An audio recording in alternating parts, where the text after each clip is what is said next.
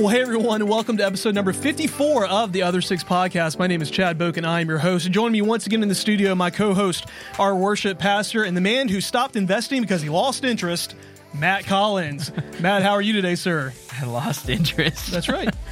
yeah. You doing all right today? do. Yeah, I'm doing great. to see you, man. I lost some interest. That's though, right. so, yeah, you're losing me. That's right. Also joining us in the studio, our lead pastor, Adam Bishop. Adam, how are you, sir?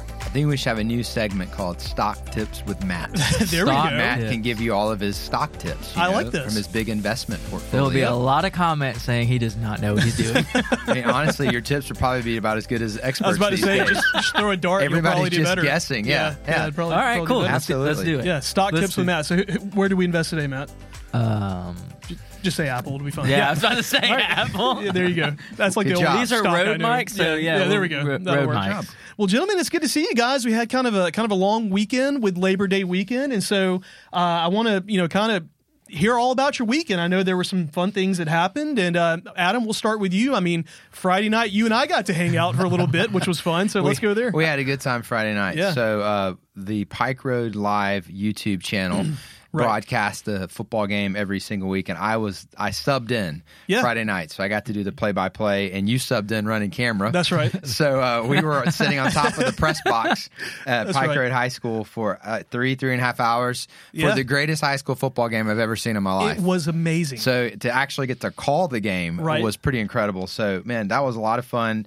And if you didn't get to see the game, um, I don't even know how where we would I- start. if you go to the Pike Road Live Yeah. channel, you can watch it. You I mean, should watch it. It had It's amazing. everything in the game, Yeah. including a uh, come from behind touchdown win, basically with 30 seconds to go in the game. Yeah, controversial ending. You know, So, spike in um, the football. man, Yeah. So it was. I'll go uh, watch it. It was fantastic. so yeah, that was a lot of fun and um, good time. And then we went out of town and went over to see our parents over in the Atlanta area. Saw Morgan's parents. Got to hang out with them uh, for the start of college football season on Saturday. There so we that was a lot of fun. Yep. And then uh, went over to my parents' house on Sunday, and then my brother and his wife and their three boys were there, and my sister and her husband and their three kids. So all the grandkids got Full to hang house. out. Yeah, man, we had a great yeah. time.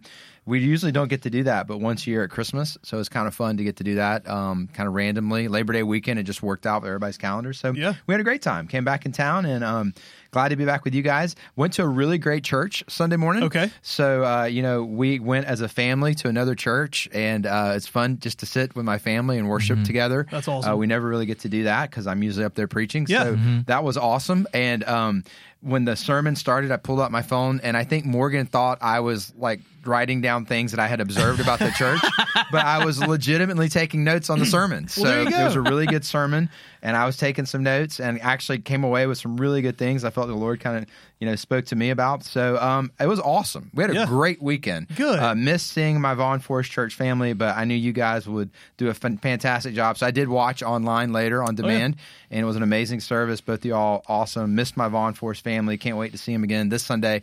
But yeah, we had a good weekend getting away. Yeah, good deal. Matthew, how about you? We also went to an amazing church this weekend, right? yeah, we did. Yeah. So how, how was Uh, your weekend? It was good. Not as exciting as you guys on your, your Friday nights. Um, we hung out with some friends, and then uh, you just hurt your friend's feelings very badly. right. yeah, sorry. Apologize, Matthew. I'm so sorry. That's right. Um, I was very sarcastic with the uh, football stuff. Oh, so, gotcha. uh, Yes, so- sorry. gotcha. That's the- my apology. My friends know me. Yes, Um. I'm sorry. So, uh, and then what else? We, I mean, we rearranged our kitchen. So. Yeah. Oh, there you go. It's exciting. That's fun. super thrilling. Yeah, Butter knives go here. Yeah. yeah, yeah, Yeah. yeah. Yeah, yeah. So- So Friday night, obviously, I was uh, at the game, and what's really interesting, you know, this this last kind of pass play, that thing got clipped. and It's been seen like over ten thousand times on just Facebook. Like it's insane. Yeah. So I was really glad I was actually paying attention to the camera. Yeah, we're that glad point. you didn't miss that Yeah, shot. that, that would have been bad.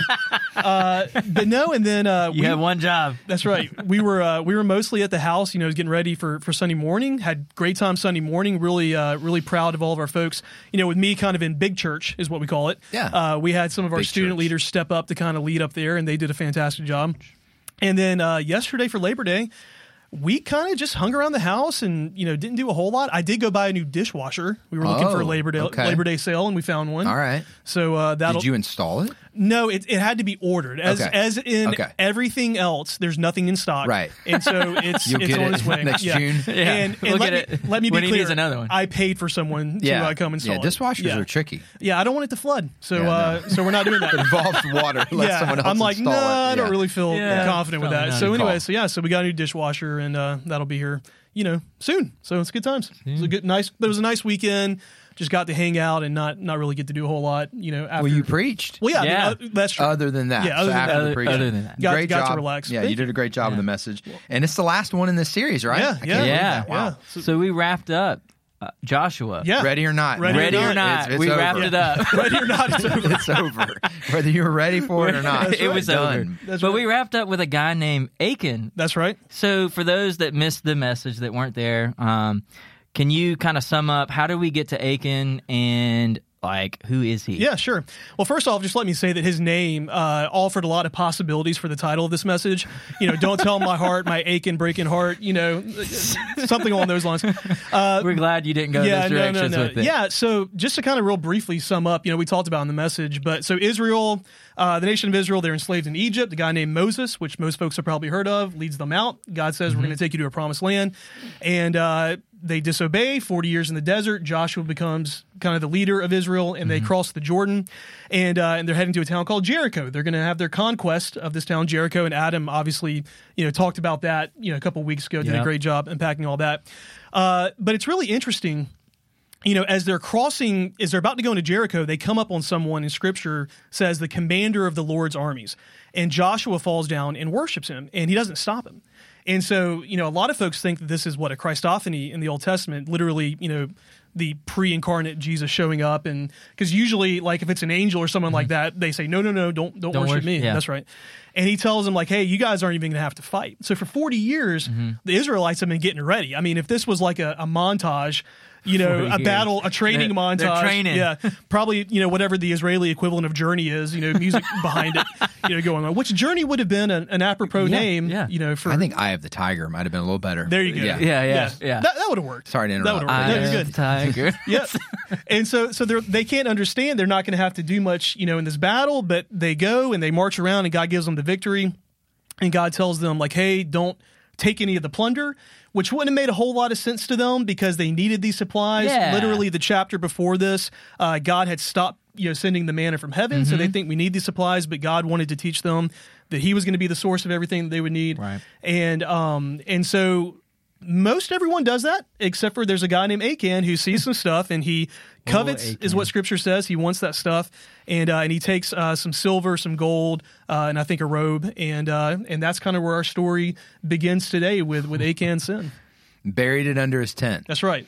You know what I loved about your message? The line where you said when they're going to fight Ai, Yeah. you're like, it'd be like Luke Skywalker defeats Darth Vader and then the Ewoks beat him. That's right. Yeah, exactly. Yeah. That was a good line. Yeah, That was yeah. a very good line. So Yeah. but that's kind of what happens. Yeah, you So have they send the JV team Yeah. instead of the varsity guys, and they Yeah, get they whipped get- yeah, by this little town Liter- called Ai. literally, it's supposed to. It's like the third string folks. This Yeah. is like I think I said it's like the fourth quarter of an Alabama football game. yeah, you know, out of conference game. I, mean, I think we can make that a UGA. Oh, there uh, you go. reference as well. yeah. So, uh, no, insert joke about Bo Nix here, but Man, you got to give both. Give the young man a little bit of slack, Okay, Chad. I mean, come Fair on. enough. He's a good young man. He married his married his wife this summer. He's you know he's moved out of state. I think we can bless the man now. Sure. Okay, we whipped him on Saturday, what I was we about to say. the man. All right, sorry, we got to get back yeah. to the story. So, it- so yeah, so he buries the, he buries the stuff, and uh, and then Israel goes to fight at Ai, and and they get it handed to him. Man, I mean, it's it's it's not a good thing.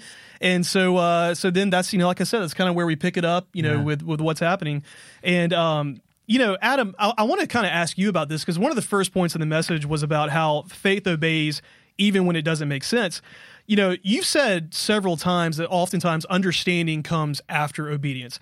So why do you think that is? Why doesn't God just make it plain to us, you know, from the from the get go?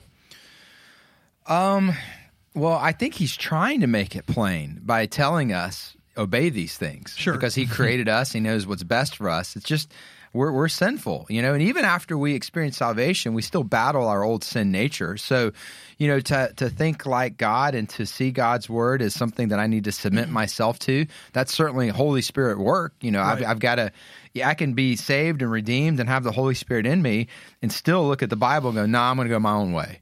You know, that's no guarantee for obedience. And so I, I still have to actively submit my will to God's will. But if you think about, um, you know, if you're a parent out there, you know, my boys are old enough now where uh, they're in a season of life where I'm not just commanding obedience to keep them alive. That that that's when they're toddlers, especially with three little boys. Right. I mean, they're always five minutes away from death. You know, it's just it's just how it is. You know, and you the first five years of their life, you just don't stick the fork in the outlet, don't jump off the table. you know, he's Right. running with scissors. You know, all the things. Wow. So now we're in the season where we give them clear instructions. We ask them to uh-huh. do things. And there's a certain level of implied trust on their end if they actually do what we ask them to do. Right. They're they're they are saying through their behavior, hopefully, all right, dad must know something I don't, and I'm going to do what he asked me to do. Now, what if every time I asked him to do something, I said, all right, this is what I want you to do, and if you do it, I'll give you a hundred bucks. Well, on some level, we're kind of missing the entire point. Right. you know, what is the point of communicating instruction for the purpose of obedience? It's to build trust mm-hmm. and it's to also help them experience what's best for them in their life. Right. Well, the moment I insert then some type of you know outside motivation other than those things, we're kind of missing the entire.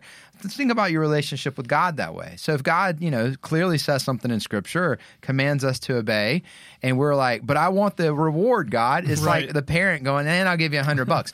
So what's he trying to do? Same thing. Cultivate trust so that we can experience life to the fullest is how Jesus would describe that. Yeah. And so, you know, if you really look at it from God's perspective, the best we can, try to think of it through the lens of good parenting. And then what it requires of us then is trust. Yeah. I'm going to trust here that God knows something I don't, and I'm going to go with Him even if I'm not seeing it. This I'm not seeing it the way that that would make sense right now. Right. He's already shown me enough. Mm-hmm. You know, God's goodness is enough for me to follow in His ways, and so it really is all about getting back to this relationship. That God doesn't. God doesn't. He doesn't need anything from us. God doesn't want something from you. He wants something for you. And so he's Yeah. trying to cultivate trust. And um, obedience is going to be the main avenue in our lives that he seeks to cultivate that trust. That's really Yeah. what it comes down to. Yeah. Like if you obey, you're trusting that a greater authority knows something you don't, and they're looking out for you. Yeah. That's Yeah. that's called being a kid. All right. Right. You know? Right. So if you're one of God's children, that's the same principle Yeah. when it comes to obedience. Yeah, you know, and God even talks about that in Romans. You know, He's working all things out, you know, for His glory, for our good. Uh, and you know, not to shift the topic, but you know, you talk about how there's this trust relationship. And I mean, would- would you say that one of the clearest pictures we see of that is like tithing? You know, we trust God with our finances that God can do more with 90% than we can do 100%.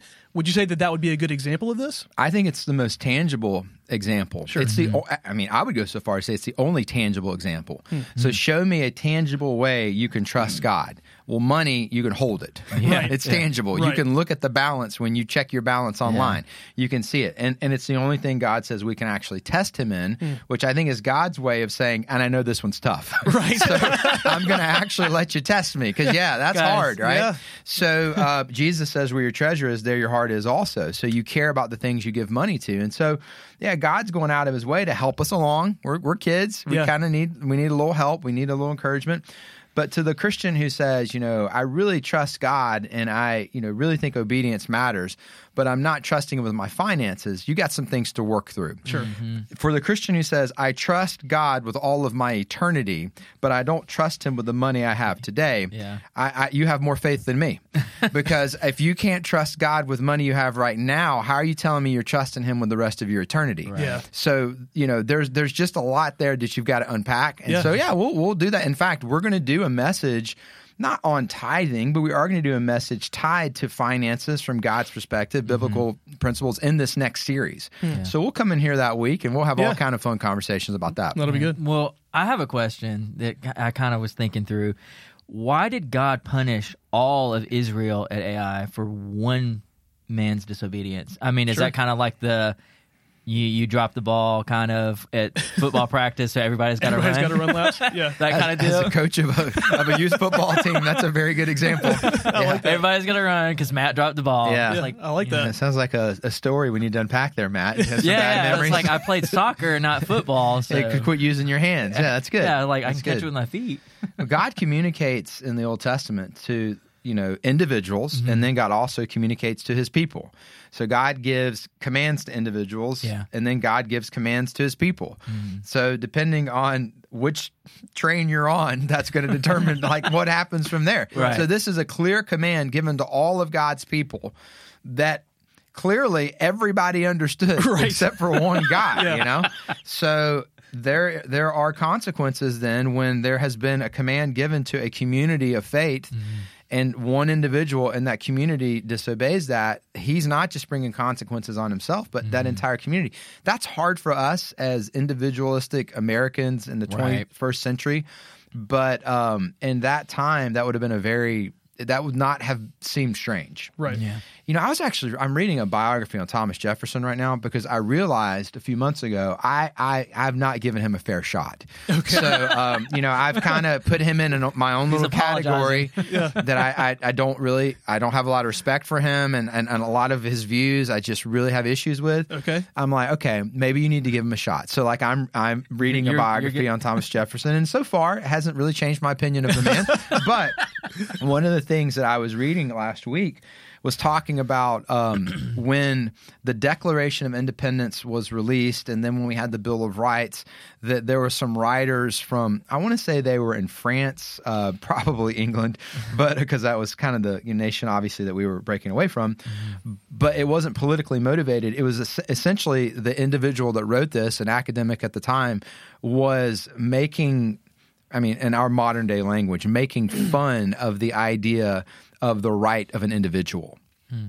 So you, you got to think in terms of monarchy. You got to think in Right. terms of title by birth. Yeah. This notion that an individual person has rights, it really was revolutionary. Right. It mm-hmm. really was something that people couldn't even get their heads wrapped around. Right. Okay, so if you go further back in history, you know, this notion that individual people actually have a voice, they have a say, they get to determine their own future. Mm-hmm. You don't, life isn't dictated to you just by your last name and the family you come from.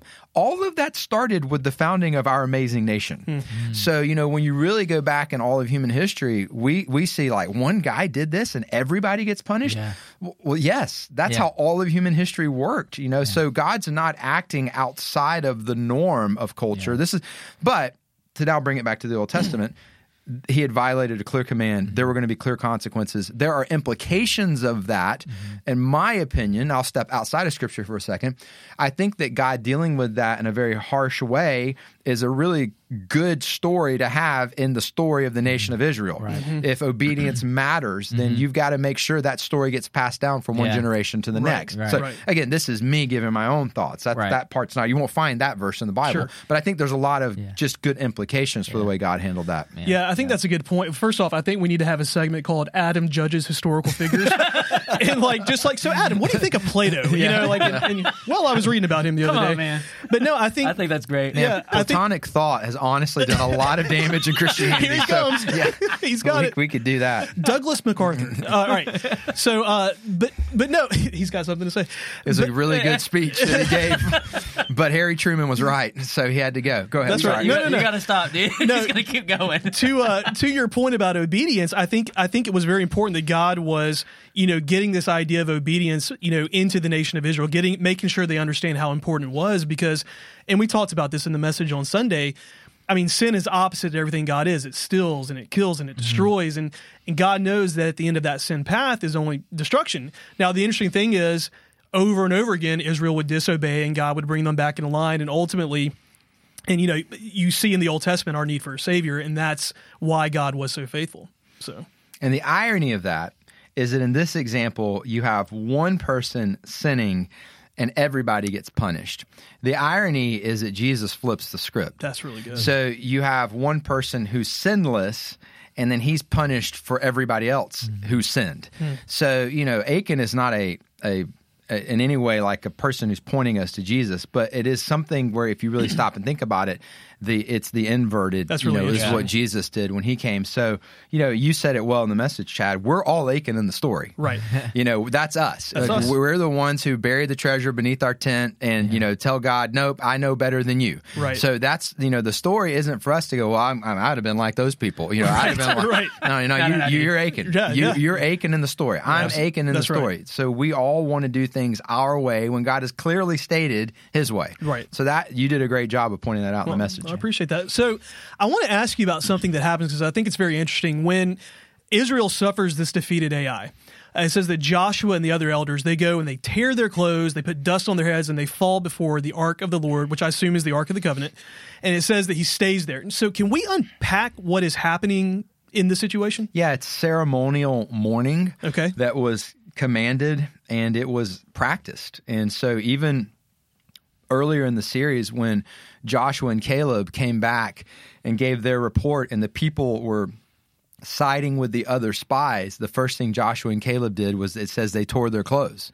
So this was a sign of mourning. Um, and there were actually commands and uh, rituals and customs when it came to how people were supposed to mourn. And uh, you see that even being practiced in, in Jesus' three years of public ministry. So, you know, we don't mourn like that anymore. But I do think we've lost the value sometimes of, of going into seasons of mourning.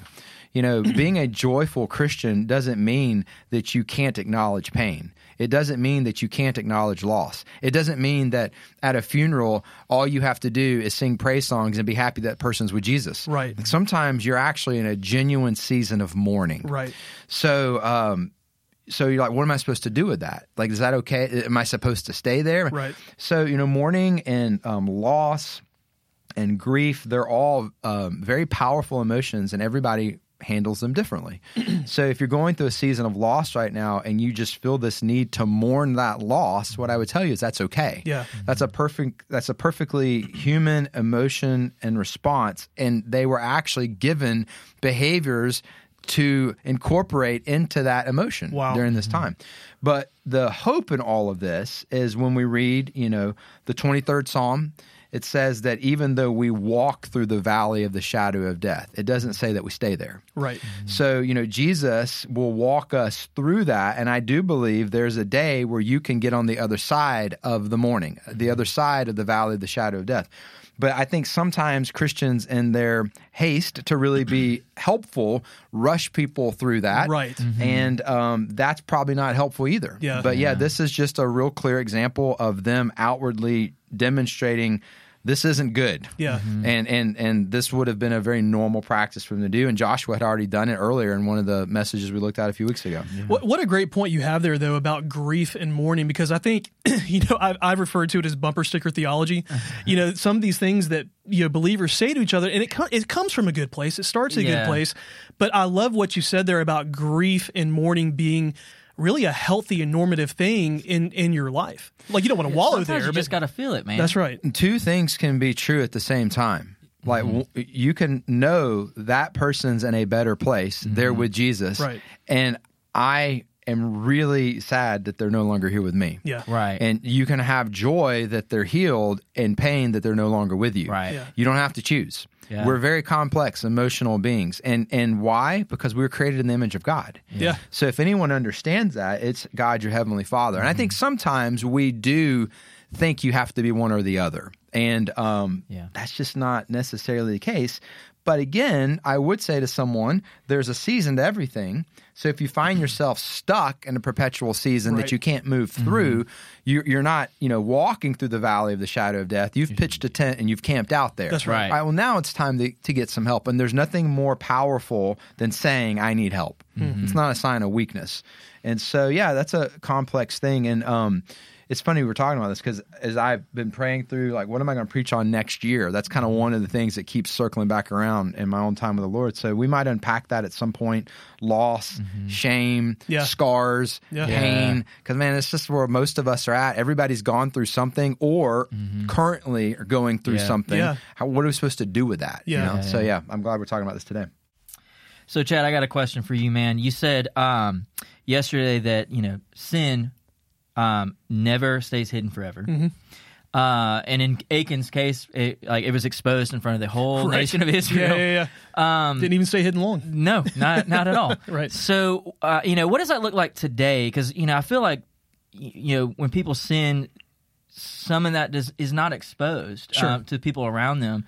Um, Help me understand that point. Yeah. Um, in today's world. Yeah, you know, so oftentimes, I mean, sin does get exposed. Mm-hmm. I mean, you know, justified or not, look at the cancel culture that we've seen in our world, Yeah. you know, for so long. I mean, something somebody tweeted or put on Facebook 10 years ago comes back and gets them. Yeah. Well, and there's even more than that. And, and you can look at, I mean, just turn on the news and you see people that have sinned, done things wrong, that gets exposed, lives are ruined, leads to broken families, broken homes. Yeah. But ultimately what that point is getting at is there is a holy God. You know, Proverbs 15:3 says that God God's eyes are everywhere. Yeah. So God sees all of that. And so lots of times we as believers I think we buy into this lie, you know, intentionally or not, that we can compartmentalize these different parts of our lives, that who we are in public is going to be different than who we are behind closed doors when we think no one's watching, but Yeah. God sees all. And so, mm-hmm. You know, even if our sin doesn't necessarily get exposed to those around us, like God sees it, and and our, no sin will stay hidden forever. And just like Achan thought, well, I can hide this under the tent, Yeah, we tried to hide our sin, Yeah. you know, bury it deep down. Yeah. And I use the analogy, you know, it's supposed to be kind of funny in the message of the little kid with frosting on his Oh, face. And uh, and the dad's going like, "Did you eat the cupcake?" He's like, "Nope." No. Yeah, I don't know what you're that's talking all about. yeah, man. exactly. It's written all over your face. Yeah, dude. that's right. And that's and my point was that's us with God. God's Yeah. looking at us with frosting all over our face, going, "Really?" And we're like, "I don't know what you're talking about, God." and at the end of the day, like none of that sin's going to stay hidden forever. I, I, I like the the one video that you had. It was like the little girl said Winnie did it. Oh yeah, yeah. yeah. Did you poop your pants? And she says, "No, the dog pooped We've my been pants." walking around the house. No, Winnie did it. That's right. so great. Those are fantastic videos. Yeah, I mean, this is a hard question and it's a hard discussion to have, but from a loving, from a place of love, because we, we love you if you're listening, we're your pastors. Um, whatever you think you're getting away with, you're not. It's just a matter of time. Yep. One of Satan's biggest strategies in all of our lives is to withhold the consequences of our sin. Yeah. That's interesting. Yeah. So if you were brought up in a way, maybe you're in church and you were always told, like, hey, if you sin, there's going to be consequences to that. And you had good parents who told you, choice consequence. Mm-hmm. And, and you bought into that. And I would say, good. That's a great way to approach life. What happens when you do something you weren't supposed to do and nothing bad happens? You think, well, maybe I'm the exception. Mm-hmm. Maybe I'm getting away with it. Maybe right. nothing. They were all lying to me. They were mm-hmm. just trying to keep me from having fun. You know, Right. they Yeah. were imposing their own value system onto me. What did they know? What's happening there is Satan is actually withholding the consequences. Because what he's trying to do is lead you in further along. Like he's mm-hmm. he's trapping you more and then when you least expect it, he will unleash all of the consequences at once in your life. This is why a lot of times when you see people who have these really big, you know, sinful things that come out and you're like, my goodness, like what happened? Well, what happened was Satan had been leading them on that path for two decades. But Satan waited until they got into a place of position where that would actually affect a lot more people before he unleashed the consequences. So um, there's just a really good way to try to approach life. Everything you're doing, just act like everybody in your life knows about it. Right. And Yeah. if you'll live your life that way, you won't try to keep things from people. Right. Um, and you'll sleep a lot better. you know? So if you're currently involved in something that you shouldn't be involved in, Yeah. it might be a secret sin no one knows about. You might be in an illicit affair with somebody else. I don't know. You might be stealing money from your employer. You, I, name name the sin. Like we should do a whole lot, uh, podcast called "Name That Sin." Right? So like the worst game show of all what- time. Whatever it Name is, you're sin. you're doing What is- something you're not supposed to be doing. If you will own it today with whoever you need to own it with, Mm-hmm. it will be one of the worst days of your life because you're going to have to be honest and it's not going to go well. Hmm. And for you to go into that conversation expecting that person to show you grace and just forgive you and love you anyway, you're an idiot. All right, it's going to be really really bad. And to have expectations other than that you, so again, no one's being truthful with you. Okay. Again, we're doing this all. I'm telling you this because I love you as your pastor. But as bad as that day would be today, the longer you wait, it only will get worse. Because it's not a question of if, it's just when. So years ago, Chad, I think I can tell this story on the podcast. If not, we'll censor it out later. But years ago, uh, before I ever became a dad, you know, I'm hanging out with a bunch of pastors late night at camp. You know, we're all sitting around, probably at a Waffle House somewhere, you know, eating and uh, they're just sharing stories. You know, this this guy told me this, and this man helped me see it this way, and you know, men investing in other men, like just this how we grow in godliness. And one of the pastors spoke up, and he had a couple kids at the time, and you know, I figured at some point, and Morgan and I probably would have kids. I mean, I, I figured that's what I hope that's what the Lord had planned. And he just said, "You know what? A, old pastor told me one time. He said he told me, guess I, you know, marry my kids. He said he told me if Satan ever tempts you to cheat on your wife, the very next thought you need to have in your head is you're in your living room at home telling your wife and your kids what you did." And he goes, You'll fight that temptation every time. Just fight him right back. Mm-hmm. Just fight him back with the truth. He's trying to plant. You could cheat on your wife and nobody would know. Fight the enemy, fight the lie with the truth. No, here's the truth. Everybody would know, and I'd have to be the one to deliver that information to the people who love me the most. Mm-hmm. And he said, You know what? It's been really, in spiritual warfare, that's been a really good counterattack to the enemy's temptation in my life. Mm, when Satan comes to tempt you, and it may not be with that, it might be mm-hmm. with something else. The very next thing you need to counter him with is the truth. Mm-hmm. So, you know, it's not a big deal to do drugs only once. No, the truth is you never know when you do it once if that'll be what kills you. Now, That's the truth. Right. You know, so it's not a big deal to this is what Satan will do. So if you can counter temptations and lies with truth, you're going to have a good shot. Mm-hmm. But if you've given in to some of those temptations and you've started down a path that you don't need to be on, stop it today Right. And it'll be bad and there will be repercussions but it will only get worse from here. And it's always better to tell on yourself than to be found out. That's right. Mm-hmm. so if someone finds you out the consequences will be a lot worse okay? So again I- i'm not trying to ma- take bring the podcast down but we're trying the other six. Like we're trying to do this to help people walk in their faith the other six days Yeah. of the week. Mm-hmm. So if that's where you are we're, we're lovingly telling you these are the steps to take Yeah. Right. Yeah, and we talked about that in the message that whatever you try to cover, it will be exposed, but whatever you uncover, mm-hmm. there is grace and mercy. So with that in mind, we're going to we're going to head into the area of speculation here a little bit, but I would love to hear your opinion on this Adam. All right. So we know Achan sins and he and his entire family are executed. Everything he owns is destroyed, burned, and they literally heap rocks up over him. Okay. Mm-hmm. Let me ask you this question. What if Achan, he had seen these things, he had taken them, he had buried them, he walks out of his tent, he stops and he goes, What have I done? He goes, he uncovers it, he goes to Joshua, he goes to the elders before the battle at Ai, and he says, I have sinned, I need forgiveness. Do you think he would have received grace and mercy at that point? What do you think might have happened? uh, the exact same thing that did happen would Okay. have happened. Yeah, I'm I'm I'm fairly certain. Now I'm not there, and you're Sure. asking me to speculate. Yeah, yeah. Th- this is this but um, speculation. you know, Old Testament law was very very clear. Th- It's black and white. So again, not there. Um, spe- pure speculation. I did Yeah. not pull what I'm about to say from the Bible. That's Let me right. make sure everybody Disclaimer, that, loud okay? and clear. Yeah. But um, I would imagine that more than one person in Old Testament times would have had that reaction after committing adultery. I'm sorry, I shouldn't have done this. And yet, what happens? You're stoned. You know, it's very clear. If you Yeah. commit adultery, like you you die. Right. So um, again, this is this is law, man. This is God said do this, and you did that. Here is the consequence of that. This is why, if you look at Jesus, when they bring the woman caught in adultery, it, it's not a discussion. There's no discussion to have. They look at Jesus and they say, "We caught this woman in the very act of adultery." Okay, well, that that that Yeah. leads to a series of questions. So I am of the opinion that they had set all that up. Right. Okay. So we caught her in the very act of adultery, the Pharisees. The law, according to Moses, says she should be stoned to death. What do you say? Th- There's no wiggle room. And Jesus, what does he do, man? It's just, you know, questions to ask in heaven. What did he write in the dirt? You know, but I don't know. But when he said, He who was without sin cast the first stone, that's a whole new deal. That's a whole new deal. And then the irony, of course, of that is there was one person there who could have done that. Yeah. And he didn't. Mm. So, you know, Jesus is the only person who could have cast that stone at the sinner. And yet we know Jesus would ultimately pay the payment for her sin that day, as well as every other sin that's ever been committed. But to get back to our story, no.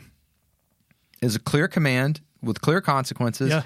You you you did this. so whatever regret you have doesn't erase the fact that you blatantly violated what God said not to do. Right. So I think the same thing would have happened. That, and and it's such a good reminder that we were never going to be able to live up to the standard. We were mm-hmm. never going to be able to do it. And and again, we said at the end of the message, God is always faithful. Yeah. So because that is a blatant act of disobedience. Right. Yeah. You see what I'm saying? Yeah, yeah, yeah, you know, yeah. it's not like I turned in my test and forgot to write my name on the paper. Right. It's Whoops. like- yeah, yeah, Yeah. It's like how did this gold get under my tent? You know, so Winnie. yeah, Winnie! yeah, Yeah. So yeah, that that's why again That's- speculation. yeah. That's why No, I have yeah, that yeah, opinion. That- I think that's really good. So, you know, often people look at God in the Old Testament and God in the New Testament differently. So, you It's know, like God has a curfew Yeah, in the Old yeah, Testament, yeah, like- in the New Testament, it's it's, like, like He's like your cool yeah, uncle. whatever. Yeah, cool yeah, uncle. yeah. So, like, you know, the Old Testament full of, you know, anger and wrath, and then, you know, New Testament grace and mercy. Um, so, Adam, what would you say to somebody who is looking at God like that? There, that he's two different people there. Well, this story would probably f- fuel that. yeah, Right. You yeah. I mean, yeah. especially the answer I just gave Yeah, to your last exactly. question, right? Yeah. Yes, let's talk about that for a while. And maybe my view of that question makes more, maybe why I answered the last question the way I did. So I don't, I don't know. We'll, we'll talk Yeah, about this for sure. a second. But okay, so grace and mercy, that's what you said? Mm-hmm. Yeah, All grace right. and mercy. That's kind of New Testament. And then, Yeah, and okay, anger old and- anger, and wrath. yeah, Wrath. yeah, wrath. You know, Testament. you're, you're out, no second Like, chances. you're stoning The you. cosmic yeah, you're out, killjoy, man. Yeah. Okay. So, one way of looking at that would be we tend to see God as the God of justice in the Old Testament. Achan got what he deserved. Mm-hmm. If you commit adultery, you're going to die. Like th- this is justice. Yeah. But then when we get to the New Testament, it's like God is showing people mercy and God is mm-hmm. showing people grace. And it's easy for us to say, well, the reason why is because of what Jesus did. Like mm-hmm. Jesus died on the cross, fulfilling the wrath of God towards sin. That's merciful towards us. We don't get what we deserve. We're Achan in the story, but now mm-hmm. we we don't die because of our sin because Jesus died in our place. And then God's incredibly gracious with us. And so we're like, well, you know, it's like he it's like he let his hair down now. It's Yeah. like now now he's being this loving Right. father. And Yeah. so I think that's what you're kind of Right, yeah. All right, so if we kind of like really look at things in the Old Testament and then maybe add a couple of clarifying phrases. Hmm. Grace is actually a pretty multifaceted, complex theological idea. Mm-hmm. So I'm just going to share two terms. We're not going to get into like seven. Let's just think in terms of this common grace and saving grace. Mm-hmm. Okay. God's common grace is what allows uh, blessing to fall on both good and evil people. Mm-hmm. God's common grace is basically why everybody gets to keep living. Mm-hmm. God's common grace is why Adam and Eve just didn't die right there in the moment. You know, God's common grace is why you know anybody can keep breathing air as a sinful human being and not die. Mm-hmm. God's common grace is why we can put seed in the soil and then harvest it in the fall. Yeah. God's common grace are why really, really evil people could actually like do things and make money. Like they live in a mm-hmm. world that allows them to do these things. So Yeah. you know Yeah. so and, and it's interesting that there are some accounts in the Old Testament where this becomes pretty clear that God is being gracious and God is being loving and God is being kind and he's mm-hmm. actually pointing these things out about himself to people who has every reason to just mm-hmm. wipe from the face Right. of the earth Yeah. and yet he's not doing that. Well then there's you know saving grace where God actually begins to redeem people. You know, now it's like, well, how does that happen in the Old Testament? You know, mm-hmm. how does God show people mercy in the Old Testament? Could they experience salvation the same way in the Old Testament they do in the New Testament? Okay, mm-hmm. all good questions that we could really take an entire podcast to do. Yeah. But let me give you a really good story in the Old Testament that kind of points out this common grace, what seems to be saving grace, but it's mm-hmm. still an Old Testament account. So it's not saving grace. We understand redemption through Jesus Christ today. Jonah. Jonah is one of the most misunderstood books in the entire Bible. So at the end of Jonah, we, we get the whole point of the story. Mm-hmm. Jonah basically tells God, I didn't want to come preach to them because I know how gracious you are. Mm. I knew what you would do, God. These are evil people, and I know the things that they've done, and I knew you would show them mercy. And I'm going to cross my arms and stomp my foot and say, and I don't want you to do that, Dad. like that's Jonah, Yeah. the same guy who God's grace had allowed him to live in the belly of a whale for three days. Yeah. So he enjoyed it for himself, but those people Jonah's a racist. Those people, they they're not worthy of your justice. I mean, your mercy. Yeah. I Wow. knew you'd be merciful to them, Yeah. and that's how the book ends. And we read it to kids in Bible and kids Bibles. so Jonah is not someone that we think got it right. Okay, Yeah. so there's some common grace. God is being gracious to the Ninevites. Uh-huh. He's showing them mercy. He's showing them love. Why? Because God's good. Mm-hmm. So God is merciful. God is gracious. Yeah. So we see the embodiment of God's mercy and we see the embodiment of God's grace ultimately through his son, Mm-hmm. Jesus Christ.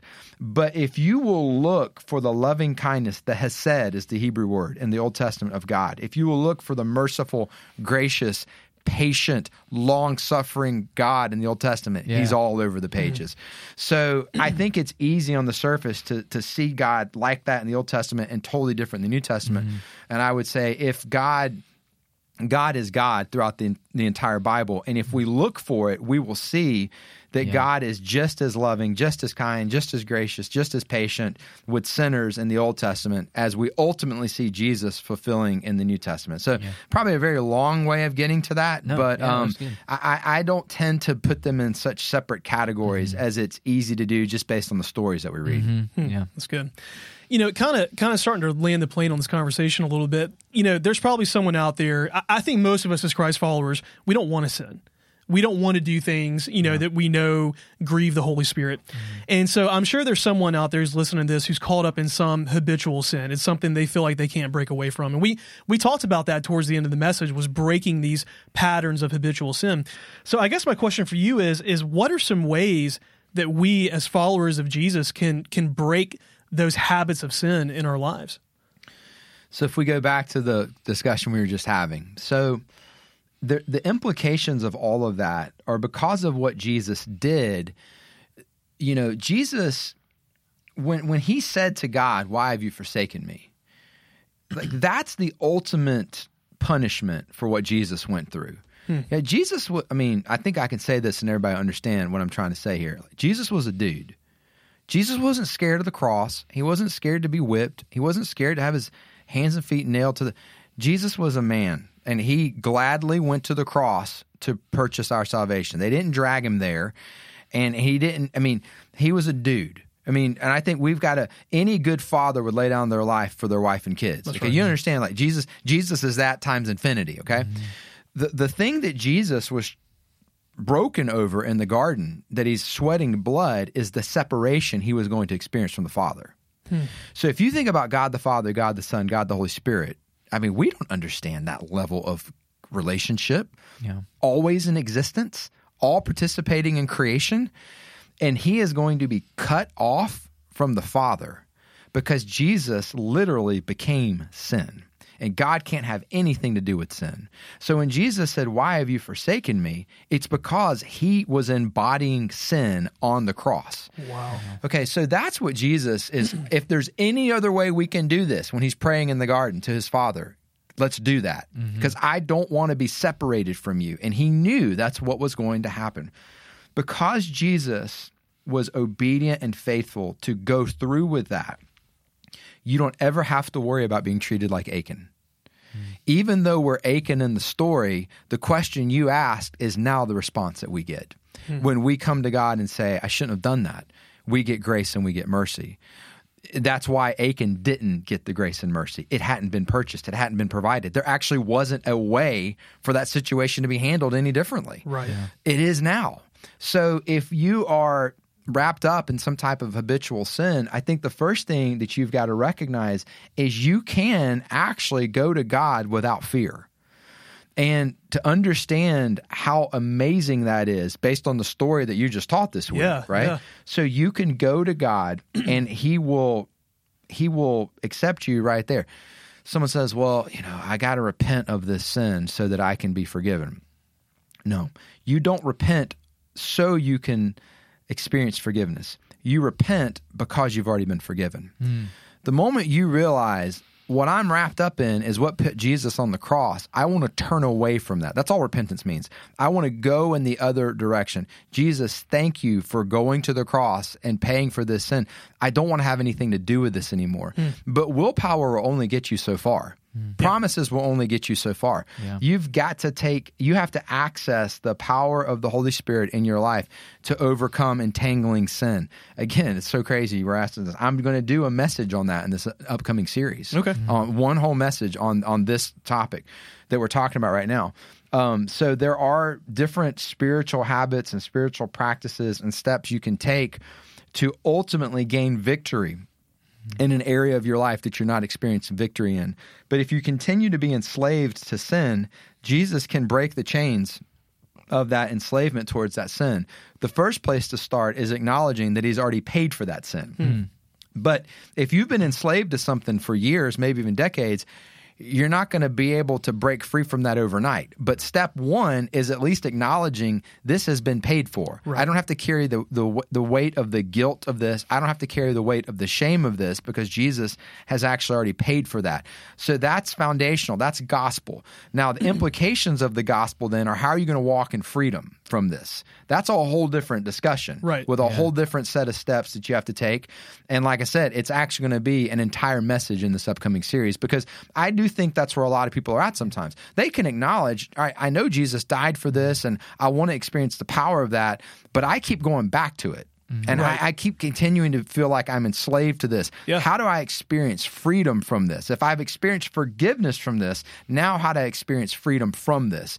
That's a whole different discussion. Yeah, and you're going to be talking about Yeah. in, in this upcoming series. Yeah. Well, yeah. Uh, so speaking of new series, can you give us a little bit more of a preview of that? Yeah. so you the keep new- talking about it. I'm like, man, this yeah. is awesome. So it's gonna we're gonna be in it for a while. It's gonna be six weeks, and um, real simple title of the series. That I mean, I'm sure a thousand churches have done the series before, from stressed uh, to blessed. From stress to blessed. But like, Okay. I, I didn't rip off the series. Like, you know, all of the sermons are going to be like, we're, I'm going to spend time each week in God's Word Yeah. and write the sermons. Yeah. But I, I like I like that way of thinking because I think it captures a number of ways that a lot of us feel. Um, I feel stressed in this particular area of my life. Um, how do I experience blessing in this partic- particular area of my life? So we'll talk about kind of the usual suspects. We'll talk about marriage. We'll talk about finances. Might throw in some parenting.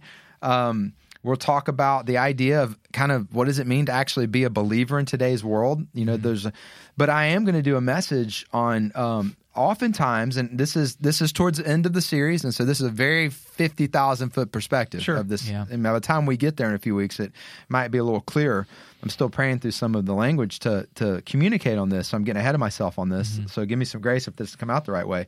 Sometimes we're experiencing some stress because of some entangling sin. Mm. Mm. So what do you do about that? And um, that's a different approach Right. to experience the blessing in your life as opposed to I'm drowning in debt. What do I do? Okay, I'm stressed. I want to experience God's blessing.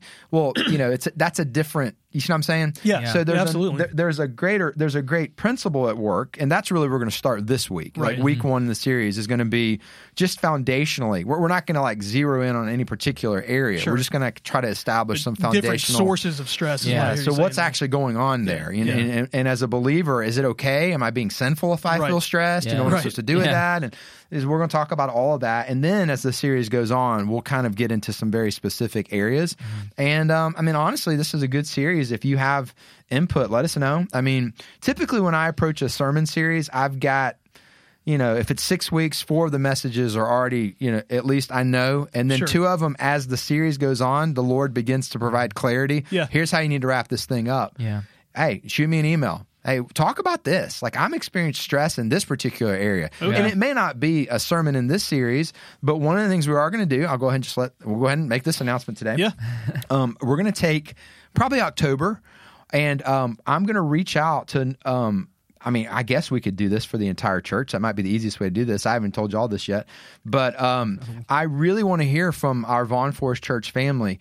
W- what are some things you would love to hear addressed from the pulpit in 2023? Okay. So the month of October and November is when I pray through sermon series for the next year and the holy spirit is involved in planning and the holy spirit is involved in spontaneity so just because we plan the series that doesn't always mean that ends up being Sure. the series Yeah. we do but um, y'all know this about me I, all october all i do is pop in and out of everybody's offices you know and you know talk to everybody and pray and I, I try to get as much input from as many people as possible Yeah. And truthfully, even um, this time last year, there was still a little bit of uncertainty, like Yeah. how much planning Yeah. can we do, Yep. and or is things Yep. going to shut back down again? Right. Well, thankfully, all that's behind us now.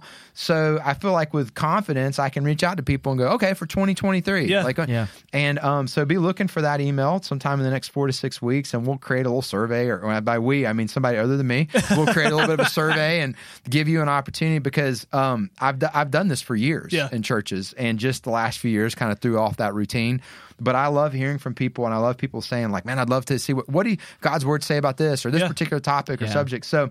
Um, Look for that in the future, but even with this series, Yeah. you know, if you stop me in the lobby or shoot me an email, like, hey man, I, this may just be my house, but we're really feeling some stress when it comes to, you see what I'm saying? Yeah, yeah, yeah. I- so I always love hearing from the people in our church because um, every time I go to lunch with somebody from our church or Morgan and I, you know, have a meal, then a couple in our church or we're hanging out and kids are playing, like, the Holy Spirit uses you. Yeah. Yeah. The Holy Spirit speaks to me through you. Yeah. And sometimes I remember one time a guy in the lobby, he said something. As soon as he said it, I was like, that's what I've been looking for. Thank you, Lord. and, and people don't even know it sometimes. So, um, so yeah, stressed to blessed, starting this Sunday, six week series. Yeah. Yeah. I do think it's a really good series to invite your unchurched friends to.